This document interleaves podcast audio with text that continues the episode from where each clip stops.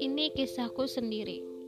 Pada saat aku masih duduk di bangku SMA, sebagai pembuka dan juga latar belakang, aku bukan anak yang cantik ataupun terkenal.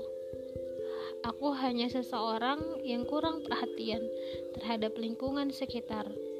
Karena saat itu teman dunia maya hanya satu-satunya penyelamatku. Oleh karena itu, Aku nyaris tidak punya teman saat awal semester dan aku tidak peduli. Namun, semua berubah saat seseorang berteman denganku. Ya, dengan cueknya dia mengajakku berkenalan. Sebut saja dia V. Ia adalah seseorang yang sangat super supel dan suka mengatur. Badannya yang tinggi serta suaranya bagus saat ia bernyanyi. Ia ikut grup paduan suara di sekolahku. Maka, ia sering sekali tampil dalam beberapa event dan acara resmi. Dan juga upacara bendera. Ia juga menarik satu orang laki-laki untuk berteman denganku. Sebut saja BO. BO adalah orang yang kurang lebih sama denganku. Dia kurang perhatian dan cuek terhadap teman sekelasnya sendiri. Namun, ia sangat pandai bermain piano. Dan alasan mengapa kami bertiga cocok dikarenakan hobi kami yang sama. Dan juga semua ekstrakurikuler yang kami ikuti juga sama. Ternyata BO dan VW sudah saling suka sama lain dan sudah berpacaran. Tapi hanya teman dekat mereka saja yang tahu. Selama kurang lebih 4 semester, kami bertiga dikenal sebagai semacam trio kwek-kwek gitu deh. Di mana ada aku pasti ada V dan BO V dan Bo juga sangat sering bermesraan. Tentu saja bukan dengan cara yang ketara dikarenakan mereka tidak ingin hubungan mereka terlihat pasti Bo memiliki kebiasaan untuk mengelus rambut V, mencubit pipinya, bersandar ria, dengan satu sama lain bermanja-manja. Ketika mereka melakukan hal itu, aku merasa biasa saja, karena aku sendiri tidak pernah merasa bahwa pacaran adalah sesuatu yang menyenangkan, dan juga aku tidak memikirkan lebih jauh perasaan perempuan.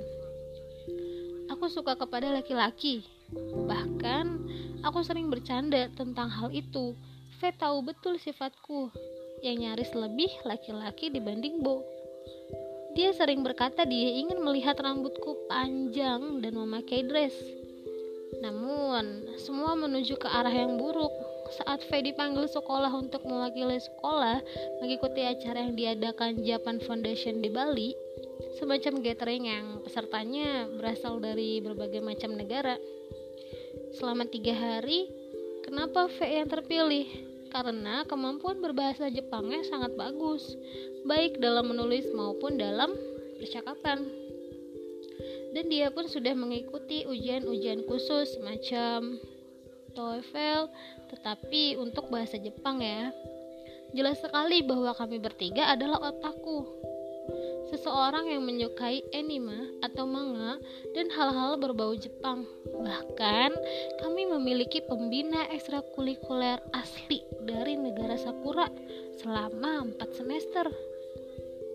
Selama tiga hari, BO tetap mengunjungi kelasku dan dia mengaku dia menganggapku sebagai kakak perempuannya karena aku sangat sering memberikan dia nasihat jika ia bertengkar kecil dengan V.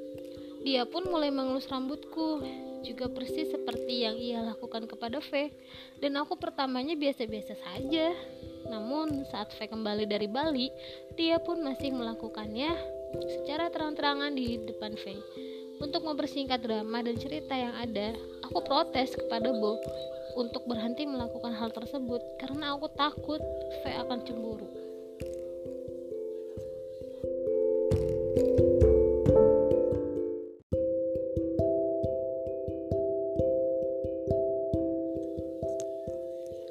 Dan ternyata benar. Selang beberapa hari kemudian, dengan emosinya, V mengatakan bahwa aku mengambil buah darinya. Dia juga lanjut mengatakan bahwa aku boleh mengambil buah. Katanya silakan saja.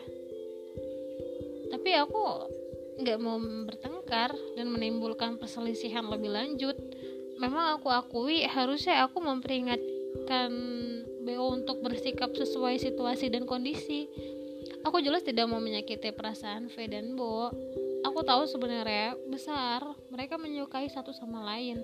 V berkali-kali keluar dari grup chat dan sering kali terlihat curhat kepada temannya. Sementara aku dengan cueknya hanya duduk sendirian. Selama seminggu lebih, V memon memonopoli tidak ada satupun orang yang diperbolehkan duduk dekat denganku. Hanya teman satu bangkuku. E saja yang masih menemani dan Bo juga masih mau dekat denganku. Walaupun aku dengan dongkol menyuruhnya untuk stay away karena sifat yang lugu, dalam hati hanya berdoa semoga semester itu cepat berlalu. Puncaknya adalah saat aku berlari keluar dari perpustakaan setelah berbicara dengan Bu. Aku menangis karena kelewat kesal dan marah. Aku tidak bisa menyalahkan Bo karena aku tahu aku juga salah dan V berhak merasa cemburu karena aku dan Bo menghabiskan tiga hari tanpanya. Hingga suatu hari, V mengajak aku berbicara. Sepertinya suasana emosinya sudah membaik. Dia berkata bahwa masalah ini sudah selesai dan hanya secara tidak langsung meminta maaf. Aku tahu banyak orang yang pasti mendengar cerita versi V tanpa mengetahui kebenarannya. Walaupun aku tersenyum, namun rasa percaya aku kepada V yang sekarang mantan best friend forever sudah menghilang tanpa bekas.